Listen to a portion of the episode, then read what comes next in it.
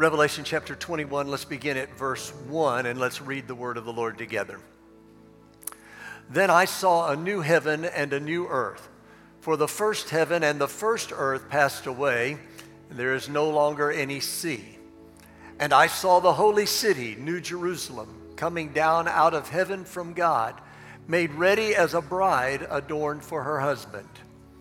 And I heard a loud voice from the throne saying, Behold, the tabernacle of God is among men, and he will dwell among them, and they shall be his people, and God himself will be among them.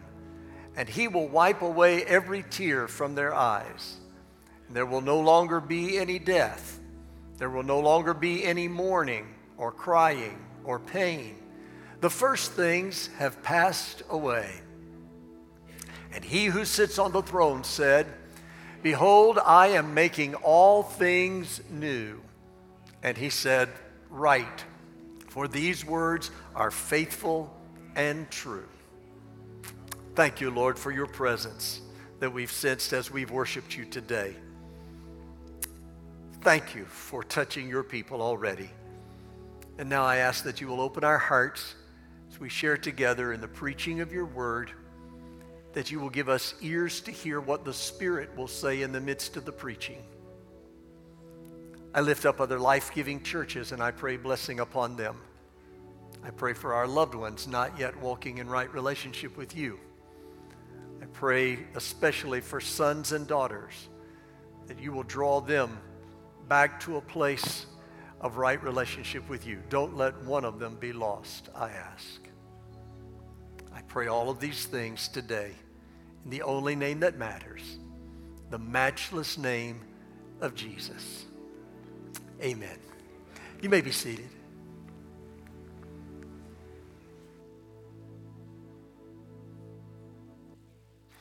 Over the last several weeks, I've been talking to you about what the Bible has to say about the end of this age. Some of the messages have inspired hope as we've looked at some of the promises.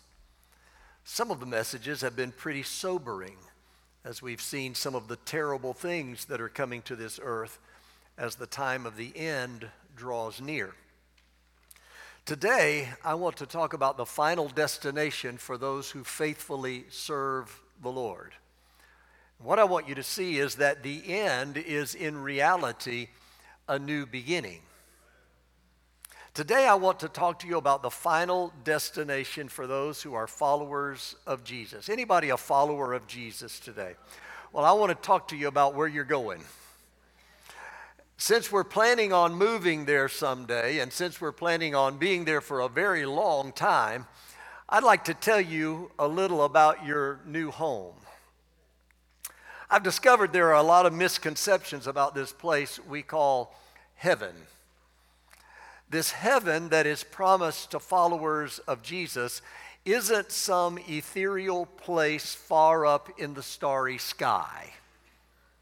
We're not going to be cherubs floating around on fluffy white clouds, strumming on harps, singing zephyr like songs. This place isn't some altered state of consciousness. It isn't some fantasy world or never, never land. The heaven that the Bible describes is a very real place. In the book of Hebrews, chapter 11, verse 10, the writer says that Abraham was a man of faith and that he was looking for the city which has foundations, whose architect and builder is God. Now, while on this earth, Abraham lived in tents as a pilgrim, a sojourner, a, a, nomad. But he was looking for the promise that had been made to him by God the promise of a city, a definite place of inheritance. Uh, do you remember the scene in the Gospel of John, chapter 14? Jesus is in the upper room with his disciples, and he's just been telling them about how he was going to be betrayed and he was going to leave them. Well, you can imagine how this upset the disciples. But in the midst of their anxiety and despair, it's almost as if the Lord walks around the room, laying his hands on the shoulder of each of them as they are reclined at table, and he says to every one of them, and he says to us, Do not let your heart be troubled. Believe in God, believe also in me. In my Father's house are many dwelling places. If it were not so, I would have told you, for I go to prepare a place for you. If I go and prepare a place for you, I will come again and receive you to myself, that where I am, there you may be also. Now, you know, in, in, the old King James says, In my father's house are many mansions. And so, you know, you've probably heard the old Ira Stamphill, I've got a mansion just over the hilltop. Well, that's very romanticized and fanciful, but we don't have mansions. Everybody is, all, you know, because we've all been thinking, well, I get to design my mansion and what it's going to look. No, no, but we have a place in the Father's house. And I want to tell you today heaven isn't a figment of the imagination. Heaven isn't smoke and mirrors. Heaven is a place, a very real, very tangible place. It's our blessed hope. It's our desired end. It's our final destination. It's our ultimate reward. So I want to look at some of what the Bible has to say about this place that will be a new beginning that occurs after the end. First of all, I want you to see it as a see it that is planned as a new creation. In verse 1 and 2 of our text, the beloved elder John writes, "And I saw a new heaven and a new earth, for the first heaven and the first earth passed away, and there's no longer any sea. And I saw the holy city, New Jerusalem, watch this, coming down out of heaven from God, made ready as a bride adorned for her husband. When John writes about the first heaven, he's talking about the sky above us that we can see when we uh, walk outside and look up. You know, the place of the sun and the moon and the stars and the planets of our solar system. That's all called the heavens. That's the atmospheric heaven and the stellar heaven. But that isn't the heaven that's the dwelling place of God. According to the testimony of Scripture, this present earth and this heaven with which we are familiar, they are all going to pass away. It isn't, going, it isn't so much that they're going to be replaced, but rather they're going to be restored. That's the meaning of 2 Peter chapter 3 verses 10 through 13. But the day of the Lord will come like a thief, in which the heavens will pass away with a roar, and the elements will be destroyed with intense heat, and the earth and its works will be burned up. Since all these things are to be destroyed in this way, what sort of people ought you to be in holy conduct and godliness, looking for and hastening the coming of the day of God, because of which the heavens, watch this, the heavens will be destroyed by burning, and the elements will melt away with intense heat. But according to his promise, we are looking for new heavens and a new earth in which righteousness dwells. At the end of the age, God is going to take this present world that we know and is going to melt it down. Then he's going to refashion and reshape and remold and give it an extreme makeover. He's going to restore this world to the original design specifications of the manufacturer. He's going to make it all new again the word that describes, I, I, love this, the word that describes the newness of this heaven and earth is a term that designates something new in kind. It isn't just a new thing of the same kind, it's a new kind of thing. It's a newness unlike anything that has ever been known.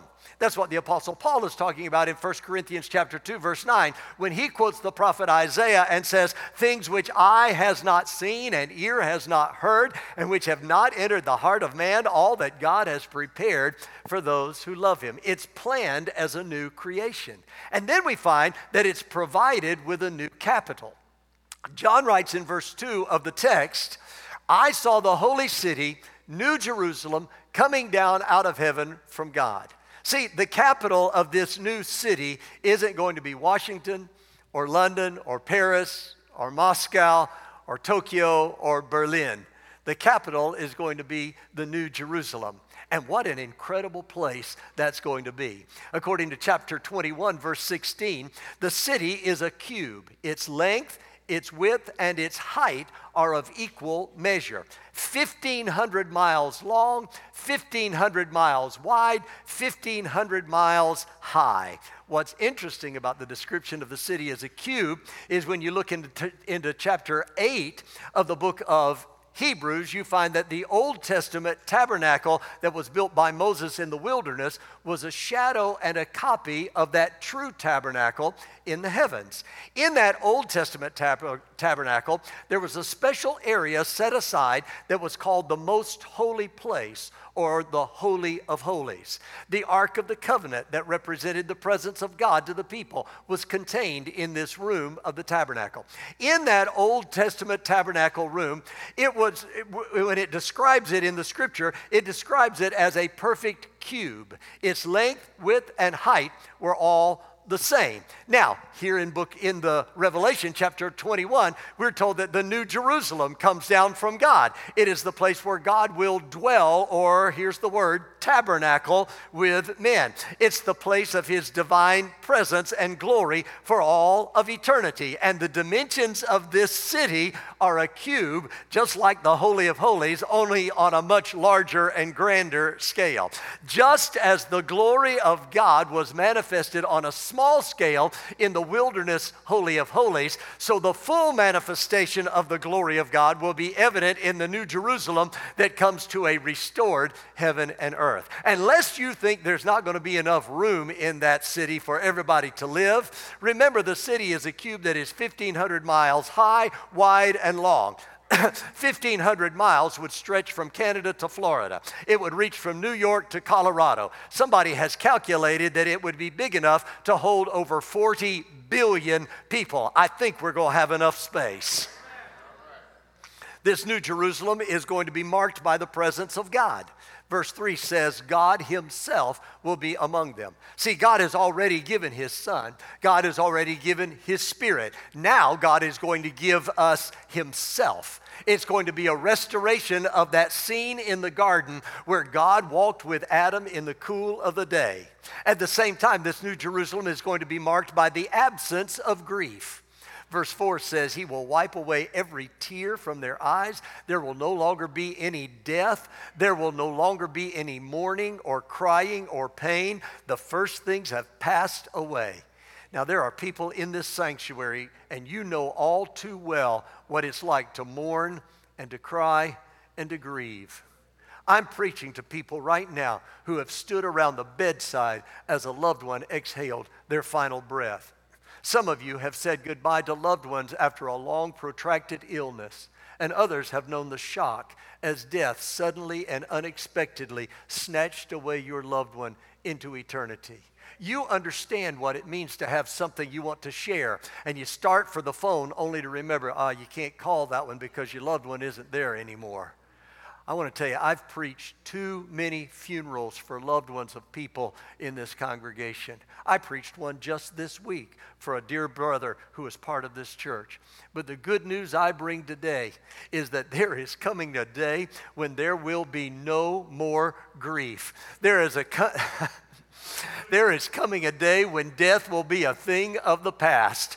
See, death is linked with sin, and there is coming a day when sin will be off limits, out of bounds a thing unknown in a place called heaven. Because there is no sin, there is no death. There is coming a day where there will be no more hospitals. There won't be any more funerals. There won't be any more graves. There is coming a day when there won't be any more broken homes. There won't be any more broken hearts. There won't be any more broken hopes. There is coming a grand reunion day when we will be reunited with loved ones who have gone before. Oh, won't it be wonderful there. No more crying, no more sighing, no more dying. Doesn't that sound like a place you'd like to go?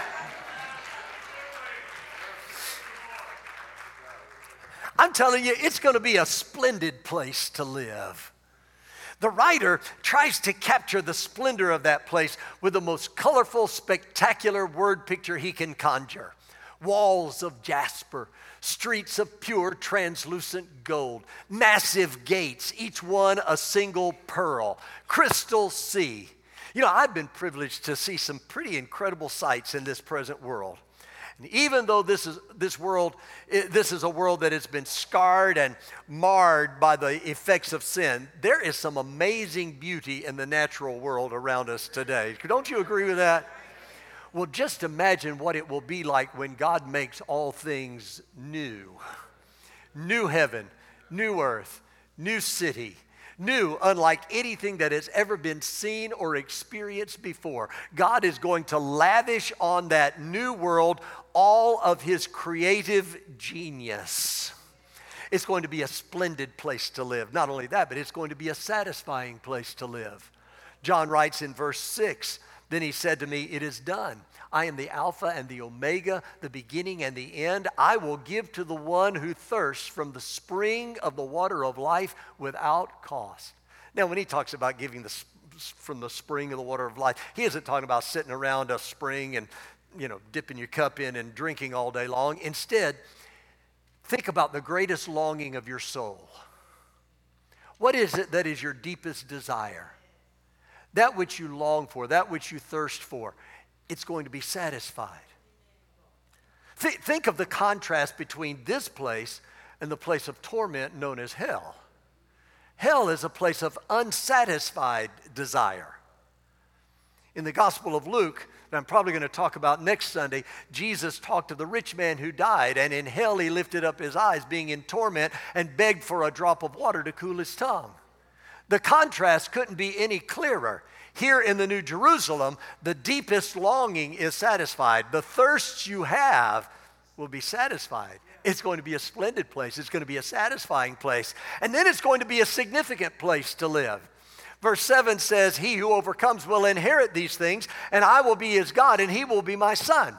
When you look at the beginning in, in Genesis, you discover in that book a lot of loss if you, if you pay attention, especially in those first three chapters of Genesis, there's a lot of loss going on.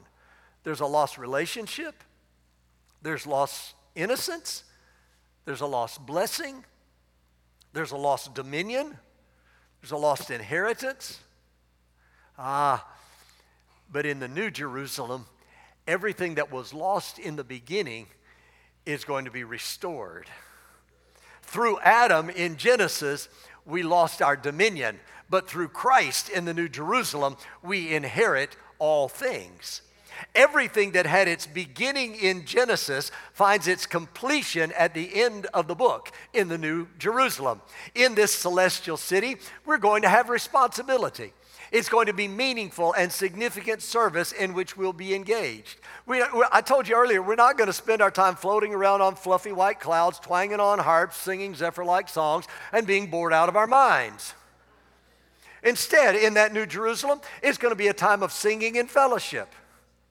We're going to be reunited with loved ones gone before. See, we'll recognize one another and we'll know the relationship we had on this earth because 1 Corinthians 13 12 says that we will know even as we are known. Now, assuming you make it, and assuming I make it,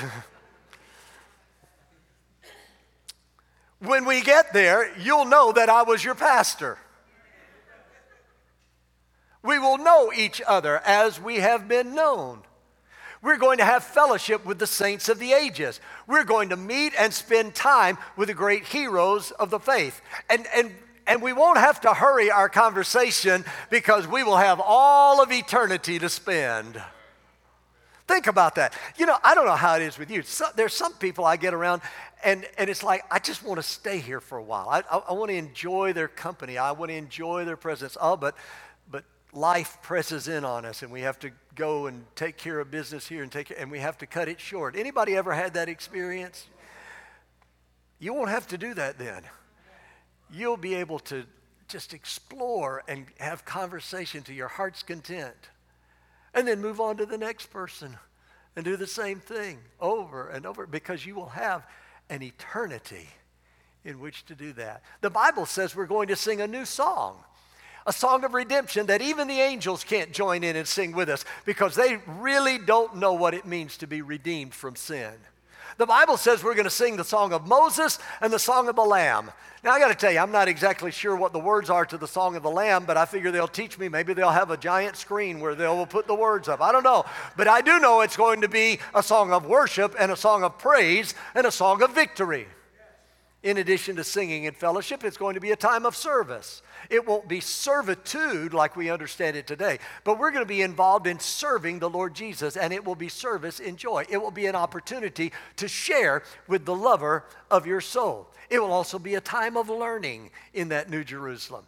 In his pre- think about this, in his presence throughout all eternity, there will be unfolding all of the things of God all the infinite wisdom of God will be unfolding before us. Things too wondrous for us to understand now. We will be able to grasp them in the New Jerusalem, be in our glorified bodies with our glorified minds. We'll be able to understand things that we can't even begin to comprehend right now. There are a lot of things that I, I read and, and I, I see, and I'm like, I have no clue what that's talking about. But there, I'm going to be able to understand it comprehension will come. I'll be able to understand. It will be a time of ruling and reigning with him. See, just because there's a new heaven and a new earth, just because there's triumph over the devil, just because we're rejoicing in heaven, that doesn't mean God stops the whole thing, but we're going to have authority and we're going to rule over this new creation. God will still be infinitely creative, and whatever He does, we will be ruling and reigning with Him. And then we find that it's a time of triumph. It's a time of working with Him. It's a time of realizing our full potential in Him. You know, they tell me that we only use a fraction of the potential that we actually have, eh, even in our brains. But there, the full potential will be explored. We're going to inherit all things, and we're going to administrate that inheritance for the glory of our Lord. It's going to be a splendid place. It's going to be a satisfying place to live. It's going to be a significant place to live. And then I want you to know it's going to be a safe place to live. The writer tells us in verse 20 or in chapter 21 verse 8, but for the cowardly and unbelieving and abominable and murderers and immoral persons and sorcerers and idolaters and all liars, their part will be in the lake that burns with fire and brimstone, which is the second death. Then he writes in verse 27 And nothing unclean and no one who practices abomination and lying shall ever come into it, but only those whose names are written in the Lamb's book of life. This city is described as having walls. But when you examine it a little closer, you find that walls are not for security because the gates to the city are always going to be open. The walls aren't for security, they are for memorials. The gates have the names of the 12 tribes of the sons of Israel engraved on them. The city has 12 foundation stones with the names of the 12 apostles of the Lamb inscribed on them. There isn't any need for a security team because there is no sin. There is no hatred. There is no rebellion. There's no evil or wickedness. There's no need for protection, for there is nothing from which to be protected. You know, think about it. You can't even walk the streets of your neighborhood at night and feel safe right now. But in that city, we're not going to need a police force or a judicial system or prison or locks or bars or alarms. It's a safe place for all eternity. This new beginning I'm telling you about today is planned as a new creation. It's provided with a new capital. Finally, I want to tell you it's populated by new creatures. This place is prepared for the saved. It's prepared for the followers of Jesus. It's prepared for the faithful. It's prepared for the redeemed. It's populated by overcomers. Don't, don't you want to go there? Don't, don't you want to go there? So bring the message to a close. I want to remind you whenever you see the trouble around you that I've described in the messages in this series, whenever you see conflicts between nations, whenever you see the natural disasters and the adversities you sometimes face, you need to remember where it's all headed. We're headed for a new heaven, a new earth, a new Jerusalem. If you came to this service today looking for some good news, there it is. That, that's good news, uh, especially when you consider the alternative. Given a choice, I'll choose this kind of happy ever after ending. The good news today is you do have a choice. you can secure your reservation for a place in that city. You can guarantee your place in this New Jerusalem simply by trusting in Jesus as your Savior, surrendering your life to Him, and serving Him as your Lord. What comes out loud and clear when you read this part of the Bible is that not only is God interested in restoring this planet, not only is he interested in restoring the heavens and the earth, not only is he interested in restoring the blessings and the goodness and the holiness and the joy and the peace and the righteousness, all of all that was part of the original design. But God is interested in restoring you. Yes. Right this very minute, God is at work.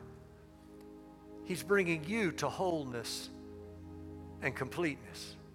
And the promise he makes to you today is that he is going to keep working. He's going to keep shaping. He's going to keep perfecting, keep healing, keep helping. He's going to keep on all the way until the day of Christ Jesus. Isn't that what Paul wrote to the Philippians? He said, But I'm confident of this very thing, that he who began a good work in you will complete it or bring it to perfection until the day of Christ Jesus. When the new heaven and the new earth and the new Jerusalem are a completed part of God's restoration project, then you will be made perfectly whole and complete and restored as well. That's what God has in mind for you. He has your well being in mind, He has your wholeness in mind. One thing is certain this world is heading for a time of terrible trouble. The signs of the season are telling us that we are on the verge of the beginning of the end. But even in this, always remember, please always remember, the final word belongs to God. Amen. And He is going to see to it that the trouble is temporary and it's followed by a time of eternal bliss and rejoicing. Hmm. So, the question I have is this Do you have the assurance that you will be enjoying the blessings of the new heaven, the new earth, and the new Jerusalem? Have you made things right between you and God? Have you made your reservation? This isn't fantasy, this is reality. The way you get to enjoy this place of eternal rest is by the decision you make about Jesus while you are alive on this earth. You don't get there because you're a pretty good person. You don't get there because you're better than that sorry, low down, good for nothing neighbor.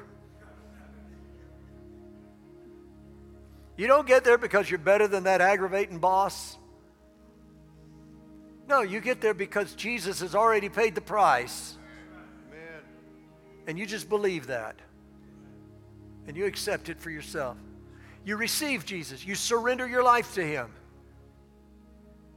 You can be assured of eternal salvation in the presence of God. Reject Jesus and be assured of eternal separation, cut off from the presence of God. What gains you entrance into that eternal city isn't your good character, it isn't your honesty, it isn't your charity, it isn't your religion, it isn't your good deeds and your church membership. The thing that gains you entrance into the eternal city is the surrender of your life to the Lordship of Jesus Christ. So I ask you, have you placed your trust in his completed work at Calvary's cross as the payment for your sin debt? Are you living your life in obedience to his will and his word? Once more, as I've done throughout this series, I'm going to ask you to bow with me for a moment. And I'm going to ask you to repeat this prayer. Everyone, please. Almighty God, I know that you love me, and I know you want to save me. Jesus, you died to save me. And you promised to save me if I would trust you. I do trust you right now.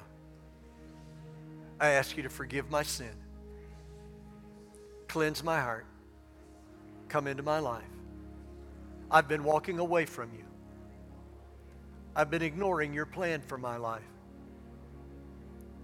But today I surrender to you. Instead of walking away from you, I turn toward you. I cannot save myself. Save me, Lord Jesus. Thank you for the promise of your word that if I will ask, you will hear and you will do it. So I do now confess Jesus as my Savior and my Lord. Now give me the courage to confess you openly and publicly. I will not be ashamed of you because I do not want you to be ashamed of me. I pray this in Jesus' name. Amen. Now, I want to remind you once more that saying those words and praying that prayer is not what saves you. That prayer is nothing more than a tool to help express a desire of the heart. Salvation comes because you decide it in your mind and you mean it in your heart. You surrender your life to Jesus and you follow His way rather than your own. If you have truly done that, either for the first time or, or for the 50th time, I want to help you get started in your walk with Jesus. In the little pocket of the seat there in front of you, there's a blue card. If you prayed and surrendered your life to Jesus, I'd like to ask you to take one of those cards and fill in the information. On your way out, stop and take that to the information desk. If you'll give it to the person at the desk, I have a book I want to give you that will walk you through the next steps you need to take in your new journey with Jesus. Thank you for being here today. Uh, stand together with me, please.